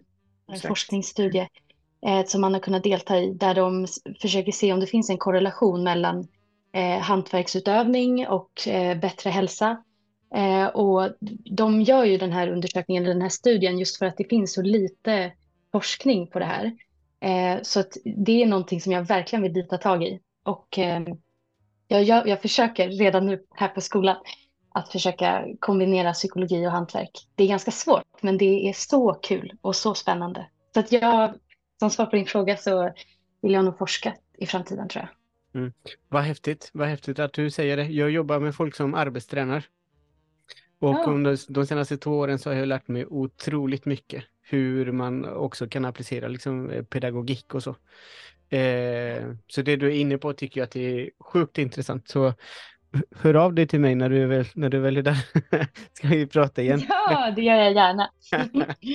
ja, det är jättespännande.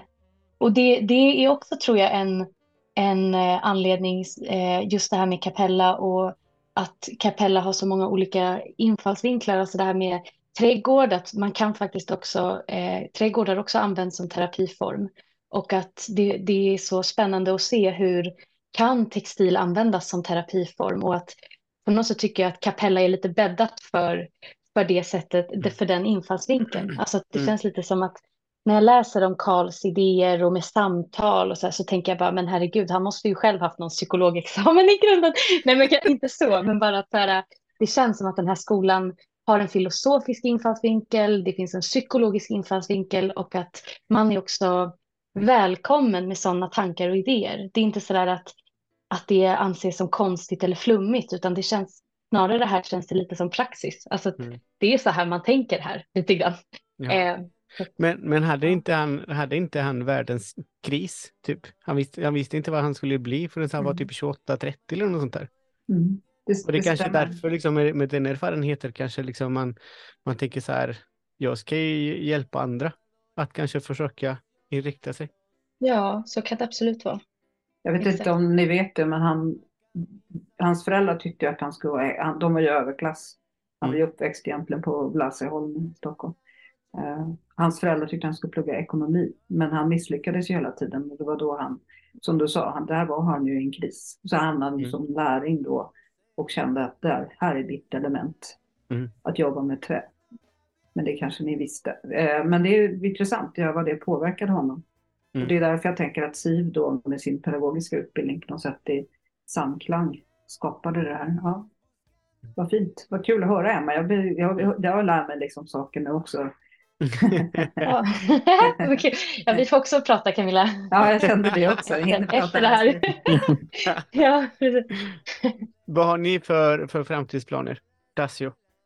Jo, men jag ser jättemycket fram emot att gå vidare ut i världen. Eh, jag vill starta ett företag och liksom börja leta kunder och objekt, lära känna hus på, liksom, på ett sätt som ändå är service-minded. Jag har jobbat 11 år inom restaurang och känner att den där liksom basen jag har i det är fortfarande överföringsbar. Jag vill fortsätta jobba med människor, arbeta med människor som kollegor eller tillfälliga kontakter, men också lära känna kunders behov och vad de vill med sitt hus. Få dem att förstå att det finns ett värde i traditions, eh, traditionellt bygg, eh, bygg och att man behöver inte riva ut och kasta in eh, massa plast eller vad man säger.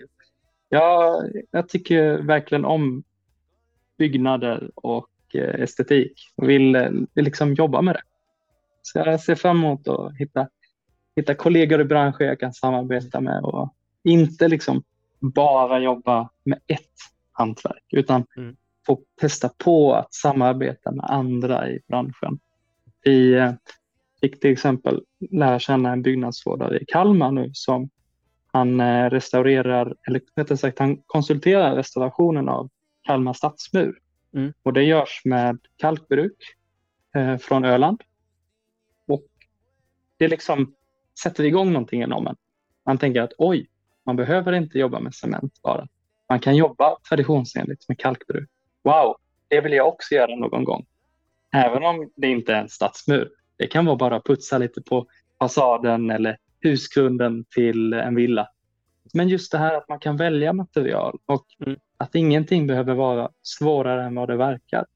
Man faktiskt behöver bara sätta sig in i projekten och, och ta den tid som det behöver för att göra ett ärligt hantverk. Mm. Verkligen. Härligt. Om du, om, du får, om du får drömma lite nu spontant sådär. Vad har du för, för drömprojekt? Bygga hus. Alltså ärligt talat, bara, bara bygga fantastiska hus. Eh, gärna antroposofiska, eh, konstiga former, inte, inte liksom gjutna i betong utan snarare byggt i konstiga vinklar och gärna med mycket timmer och glas. Och, ja, blanda framtiden med historia. Fortsätta, fortsätta bygga i trä, men tänka större. Liksom. Jag, vill, jag vill träffa någon arkitekt som som behöver en flummig hantverkare. får, jag, får jag flika in en sak? Jag har en kompis som är arkitekt. Han, eh, eh, han hade en idé om att man, varför håller man på med energi inomhus när man kan jobba med kläderna? Så vi pratade liksom om att bygga, du vet så här som mm. i kärnkraftverk, sådana, så att man behåller värmen. Så det här kan ju du tänka på också, för energifrågan är ju en ganska stor fråga. I både miljö och hus och sådär. Så att jag tycker det är väldigt mm. spännande att tänka att man kan kasta ur energin på bara tänka nytt, tänka om mm. liksom. För vi har en, ja, men kul, vad roligt, höra. Mm. Ja, och sen så gillar jag ju verkligen glas. Alltså traditionellt, ah. eh, traditionell fönsterhantverk är ju jättevackert mm. och fantastiskt. Men jag tänker på någonting när du sa glas. Jag har ingenting emot eh, dagens eh, liksom glasbyggnader. Men jag tänker bara wow, vilken möjlighet om man kan kapsla all den där värmeenergin som de faktiskt mm. gör i lågenergihusen. Jag tycker det är jättekul. Så mm. att eh, kalla länder som Sverige, vi ska absolut bygga med mer glas för att få in den här värmen. Sen handlar det om att få den att stanna också. Mm. Ja, det är superintressant. Och vad har du Patrik? Ja, alltså jag känner att det finns så mycket som jag skulle vilja hålla på med. Det är väldigt brett med trädgård. Eh, eh, en stor del av mig är ju så fascinerad av naturen och växter och generellt att jag känner att jag vill göra allt för att liksom syntetisera på no alltså det blir ju om jag ska odla fram natur så blir det ju en, en kopia på, på ett vis men det är ju men på andra sidan är det ju samma växtmaterial men att liksom försöka hylla naturen på något vis och också kunna göra den tillgänglig till fler personer. Eh, så det hade varit väldigt kul att jobba med eh, kanske ja, men att få in mer träd i stadsmiljö är någonting som jag känner att det mm. måste hända nu. Speciellt med tanke på hur klimatfrågorna är i världen. eh, men också en del som jag hade lite starkare förut men också som ligger kvar nu. Det är ju det här som Emma pratade om eh, med hur eh, människor kan läka om de får vara i i, i en park eller på en, en plats med växter som är arrangerade på ett vis för att skapa det här äh, lugnet som du får i naturen. Och ja, det hade varit roligt att vara en del av det. Sen vet jag inte exakt det här vägen men, men eh, jag, eh, ja men det är kul att träffa människor Dels som jag har pluggat med förra året och sen även de som pluggar trädgård i år och på sikt så tänker jag att jag kommer hitta min plats men att jag vill, jag vill odla. Jag skulle gärna plantera mycket träd. Mm. Får jag flika in en sak där? Jag kan ju inte låta bli att tänka vidare. Du nämnt ordet lägenhet som jorden kallas då, där eh, frön och lökar flyttar in och ut och så. Eh, och sen har du pratat om att du är uppväxt i lägenhet. Och plötsligt tänkte jag just på det här att folk i stan då, nu pratar jag om Stockholm, så behöver ju ofta hjälp att odla just som du säger lite kanske både kryddor och ätbara saker på balkongen. Och då såg jag framför mig att där har ju du, plus att du var intresserad av träd i stan, tänker jag. Så det tänkte jag, och även det, takodlingar och gerillaodlingar och sådär. Eh, jag tänkte bara att det vore så här, jag tror folk, just det här att få hjälp på göra balkongen bra, att det är liksom rätt. Det tror jag många skulle tycka var kul och viktigt. så att säga. Man vet liksom inte riktigt. Att man, ja, du vet, man vill ha något ätbart som är hemodlat. Så att säga. Ja, tanke bara. Absolut. Ja, nej, men det, det väcker ju tankar direkt liksom med mig och också på samma tema. Tillgängligheten för andra människor. Eh, parker kan ju också ha en, enligt mig, en strikt eh, struktur. Så eh, det kan bestå av eh, några enskilda individer, träd, buskar, men också väldigt ofta en stor gräsmatta som för mig är liksom, ju mer jag lär mig om odling och natur och sånt, det är en monokultur som är väldigt ensidig. Men om du motsatsen till det skulle ju kunna vara att det finns mer odlingar inne i staden. Det, jag tycker jag har sett det i i städer att det finns ju en tradition av att kanske försöka plantera ut lite fruktträd och sånt där. Och det tycker jag verkligen ska fortsätta. Men kanske också att eh, ja, men utveckla det ännu mer och ändra bilden av vad en park är. Eh, mer än bara gräsmatta och några träd. Stannar du på Öland eller, eller åker du hem? Eh, jag tänker att jag, jag åker hem. Mm. Eh, jag, eh, nej men jag är starkt kopplad till, till Jämtland och sådär. Eh, och om alternativt skulle det vara kanske flytta utomlands för att kunna ha ännu större möjligheter till att odla. Men mm. ja, det, Ja, vi får se vad som händer. Mm. Men det... ja, exakt. Allt kan ändras ibland från en dag till den andra. mm. Tack så jättemycket för, för att ni delar med er vad ni, vad ni drömmer om och hur, hur ni tänker inför framtiden. Jag tänkte, eh, Camilla, tidigare, eller vad jag vet, så, så möbelsnick, eh, eh studenter från möbelsnickeriprogrammet har ju kunnat eh, plugga utomlands under en period. Att det finns någon, någon typ av utbyte. Det, finns det den, den möjligheten kvar och är det bara snickeri eller liksom, är det även andra? Ja, det har nog blivit, att det bara är snickeri tror jag är för att det är årskurs tre. Det blir lite då att då väljer man mm. att göra ett gesällbrev examensarbete. Och just nu har en elev i Japan, vi har ett samarbete med Toyama University ja, där. Exakt. Eh, det, har vi fort, det har vi haft ganska många år tror jag. Mm. Men sen har det funnits lite eh, samarbeten med andra länder tidigare. Men eh, mm inte fler, vi har inga avtal med fler just nu. Men absolut går det. Mm. Så det är öppet. Sen är det alltid lite utmaning det här med att de andra terminstider och man får liksom mm. hitta någon slags kompromiss. Mm. Jag tänkte på, du har nämnt lite grann din, din bakgrund tidigare under, under samtalet och så, men jag tänkte liksom fråga hur det, det här första året har varit för dig, vad det har betytt för dig och hur din dag ser ut. Uh, det har betytt väldigt mycket att vara här. För mig är det lite nytt. Jag var lite rastlös i Stockholm och tyckte det var kul med något annat. Mm. Uh, så därför så valde jag att tacka ja till det här jobbet. Mm. Det är lite annorlunda för mig att ha ett sånt liv. Eh, men det är spännande och eh, eh, så. Jag eh, har lärt mig att Kapellagården är extremt komplex. Det här har jag knappt sagt till någon, men i intervjuprocessen så sa de att det är mycket jobb. Och jag tänkte, jag är van från Stockholms tempo.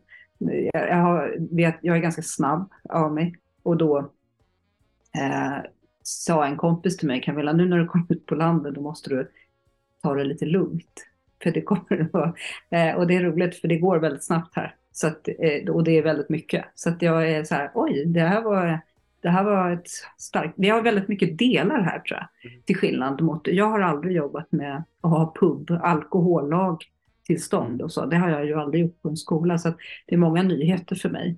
Eh, Men jag har jobbat med konst och kultur förut och massa kurser och allt sånt. Det är, ju in, det är inget nytt. Eh, sådär. Så det är otroligt många pusselbitar här som ska sammanföras. Och det är eh, mycket logistik som ska kännas bra. Mm. Och det märker vi inte nu om inte annat för att imorgon öppnar då hantverksbutiken till exempel. Sådär. Så det blir eh, en ny period när lärarna håller på och avrundar och avslutar och projekt ska redovisas och sommarutställning ska öppna. Då håller vi andra på och trappar upp inför att kaféet ska bemannas och vi ska laga goda mackor. Så vi har ju liksom också väldigt olika processer på skolan och det är också lite nytt för mig. Som rektor brukar man kanske annars här, jobba fram till midsommar och då jobbar man i kapp. Man gör alla de här som man kan sitta en dag och göra, strategiska dokument till myndigheter eller så. Och sen tar man semester och sen så trappar man upp tidigare. Men här är det ju liksom, liksom under sju veckor och sommarkurser. Så. Men jag ser fram emot det, det ska bli skoj. Det, Mm. det är ju som ni alla har sagt, det är ett fantastiskt ställe. Så att, uh, hoppas på bra väder, för det är ju alltid, det märker man ju här. Men det är ju alltid så ute på, på landet att det är, man är väderberoende på ett annat sätt. Man känner av att det att, det, att man får energi av solen och så. Och som du Tassio sa, det ljuset här är helt bedårande. Jag har aldrig varit med om något härligare. Soluppgång och solnedgångarna här, det är någonting speciellt. Verkligen, det är häftigt. Mm. Men du frågade något annat, vad har jag för bakgrund? nej, nej, nej. Det, jag, du, har, du har nämnt din bakgrund li- lite tidigare i, i, i samtalet och så. Men jag undrar liksom nu hur mycket du har att, att, att göra där, för det är mycket på Kapellagården. Hur min dag ser ut, ja det var det. Exakt. Ja, det är väldigt mycket, ja. men uh, det, det är kul. Och det är mycket bra folk här. Mm. Det, är väl, det är många som har varit rätt länge, men det är en skön blandning. Äldre, yngre. Hur, många, eh, hur många studenter har ni i, på skolan? 85 heltidsstuderande har vi. Så det är en Har du- ganska lit, liten skola. Mm. Har du tid att kunna gå till allas verkstäder och liksom kolla läget ibland? Vad roligt att du frågar precis det.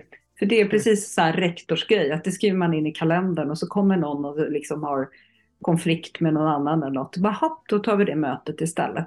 Eh, jag har varit ute då och då, men all, inte alls så mycket som jag brukar. Jag brukar faktiskt sitta med på lektion och Mm. älskar att höra när lärare startar upp och du vet, vad säger man, vad gör Mm. man, vad innehåller det? Så min plan är att jag i augusti ska lägga mycket tid på det. Mm. Eh, Men jag är ju alltid runt lite sådär. Men det är inte riktigt som jag vill. Det är inte sitta still, anteckna och liksom så. Mm. Mm. Men det kommer. Ja, vad häftigt. Häftigt. Hörrni, tack så jättemycket för att ni, ni, som sagt, ni har tagit er tid att prata med mig och vi kan spela in det här samtalet. Men för att runda av samtalet Eh, så brukar jag alltid fråga om eh, rekommendation som är kopplad till hantverk eller liksom till hantverkare. Och det kan vara rekommendationer i princip vad som helst. Det kan vara en, en dokumentär, det kan vara en bok, det kan vara utställningen, möbeln, möbel, en produkt, en hantverkare. Har ni något att dela med er? En, en, jag tänker en rekommendation var. Tror att det funkar. Ska, kan vi börja med dig Camilla? Har du något? Eh, när du sa det i början så tänkte jag på en och så tänkte jag på två och nu poppar det två till upp och det fick jag inte ta. Så. Och alla är ta- ta den fy, fy, fyra svenska kvinnor. Jag som har jobbat i klädvärlden borde ju tänka, äh, jag spontant Åsa Persson. Mhm. Hon är vävare och ja, duktig. Då, eftersom det är tre kvinnliga hantverkare tycker jag det är väldigt intressant att höra vilka, vilka andra du tänker på. Nina Sandström, eh, Mm. kostymmakare. Eh, henne vill jag ha hit, eller hon vill hit också, så vi ska Ja. se hur jag ska lösa det. Eh, och sen var det faktiskt Siri Karlén och Evelina Kron. Mm. Så. Men de lever allihopa, så det är ingen sådär som man borde ha. Så här, Coco Chanel. Nej, men fortsätt. tack, tack. Emma, tänker du på någonting? Ja, men jag skulle vilja rekommendera en bok faktiskt. Eh, och den boken heter Lek och verklighet. Och då, det är faktiskt en psykologiklassiker. Eh, och det, men det går faktiskt lite, det går väldigt mycket i linje med Mm. eh, hantverk och konst. Eh, därför att den handlar framförallt om, eller den ger ett perspektiv på syn, eller synen på leken som det viktigaste och allvarligaste som man kan, som man kan göra i en, liksom, eh, för att öka kreativitet och det gäller inte bara barn utan det gäller även vuxna. Att eh, kreativitet och lek är ungefär samma sak och Mm.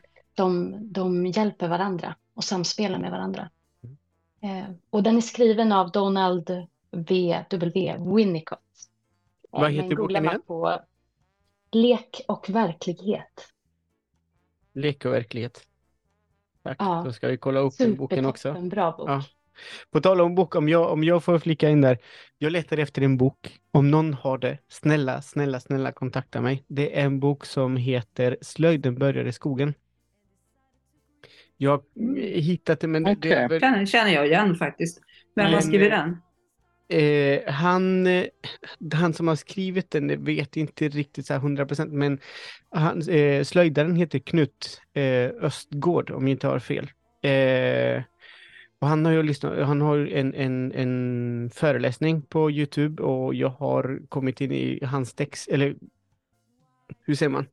Eh, jag har börjat slöjda ganska mycket och börjat läsa ganska mycket och hans texter är superfina och sen så i den här föreläsningen som han har så pratar han om just den boken. Jag har kollat lite grann på olika sidor på nätet men jag har inte lyckats hitta den. Så om någon som lyssnar på det här, det här podcasten har den boken liggandes där och inte använder den, kontakta gärna mig. Jag skulle verkligen uppskatta det. Men Tassia, har du no, no, några rekommendationer, någonting du vill dela med dig? Ja, men absolut har jag det. Ehm, jag tänker bara inflika på, på författaren till boken. Jag hade faktiskt slöjdkurs med eh, Knut i bara här om månaden på Näs. Näs slöjdseminarium. Ja, det var väldigt kul. Fantastisk man och eh, jag ser också fram emot att hitta den boken i någon bokhylla på ett antikvariat. Jag, jag, går, jag går först där. Jag går först. Precis. ja, vad roligt. Ja, nej men annars så tycker jag att man ska stötta sina lokala hantverkare. Ehm, och vill man följa någonting som jag tycker är intressant så är det renoveringsraseriet och det är kopplat till eh, utbyte av dörrar, eh, fönster eh, och jag är av den meningen att man sparar inte på energi genom att byta ut. Man sparar genom att spara. Så anlita din lokala hantverkare och anslut dig till en lokal förening. En av dem är renoveringsraseriet. Men de Ja. är, eh, var är de förankrade någonstans, renoveringsraseriet? Vilka, alltså de som, som gör den? Eh, Den är i Stockholm. Det är en Ja, ideell tack. förening. Ja, Precis. då vet jag vilka de är. Ja, men då är jag med. Precis, precis. Ja, bra, men spännande. Mm.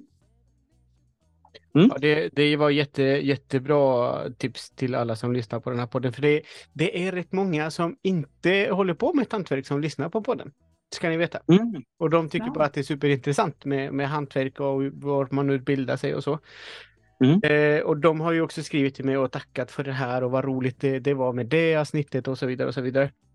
Så det är liksom eh, att stötta lokala hantverkare. Det är jättebra tips ska jag också eh, tycka. Eh, Patrik, har du nå- någon rekommendation?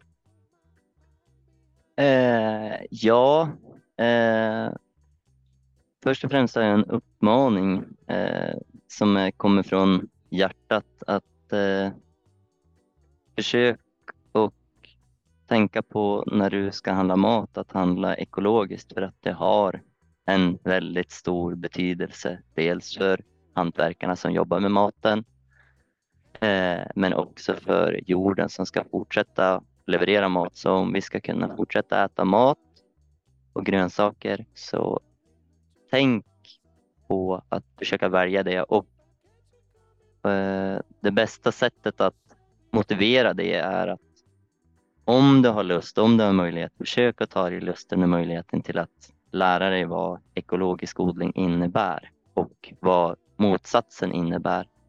För att eh, det är en ganska bra motivation till att göra en förändring i sitt liv. Men sen skulle jag också vilja bara tipsa om en bok som jag tycker är lite trevlig. Jag lyssnade på den som ljudbok och det är eh, Stefan Sundströms bok Stefans lilla svarta. Då jag fick upp ögonen för eh, eh biokol som eh, är en slags jordförbättrare och eh, kolla upp det och intressera er Mm. för vad det kan vara. Det, det är spännande, det är trevligt och generellt sett så tycker jag att Stefan Sundström har en, en härlig inställning till att odla som gör det lite mer möjligt för fler personer. Han är väldigt lustfylld. Liksom.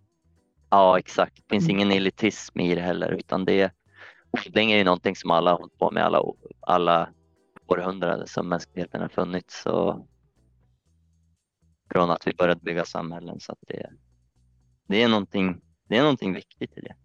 Mm. Det, det är fint att knyta band till det. Verkligen. Verkligen. Hörni, tack så jättemycket för alla, alla rekommendationer. Jag tror att det är rätt många som kanske har antecknat. Jag ska försöka länka vissa av den, vissa saker som ni har rekommenderat här i, i avsnittet. Eh, men återigen, tack så hemskt mycket för att ni tog er tid och att prata med mig. Jag tror att det är rätt många eh, som vill till Kapellagården och jag tror att det här avsnittet kommer göra att de bestämmer sig för att söka. Eh, nu är det nu är det maj vi spelar in det här så det är ungefär ett år kvar, eller mindre än ett år kvar innan man kan söka till Kapellagården eh, och, och andra utbildningar runt om i Sverige. Så eh, kolla på Kapellagårdens hemsida, där kommer ni hitta mycket information och tack för att ni lyssnar på det här avsnittet. Kom ihåg att ni kan följa podden på sociala medier under namnet Hantverkardagboken och under namnet, eh, under samma namn vill jag säga, på Spotify, eh, där ni även kan betygsätta på den. Ni kan, ibland finns det lite frågor som ni kan svara där. Ni kan rekommendera och dela hur mycket ni vill. Och betygsätter ni podden och delar och, och likar på Instagram och så, där, så hjälper ni podden jätte, jätte, jättemycket. Så tack så jättemycket allihopa, ni som lyssnar, ni som var med på det här avsnittet, så hörs vi nästa gång. Hej då!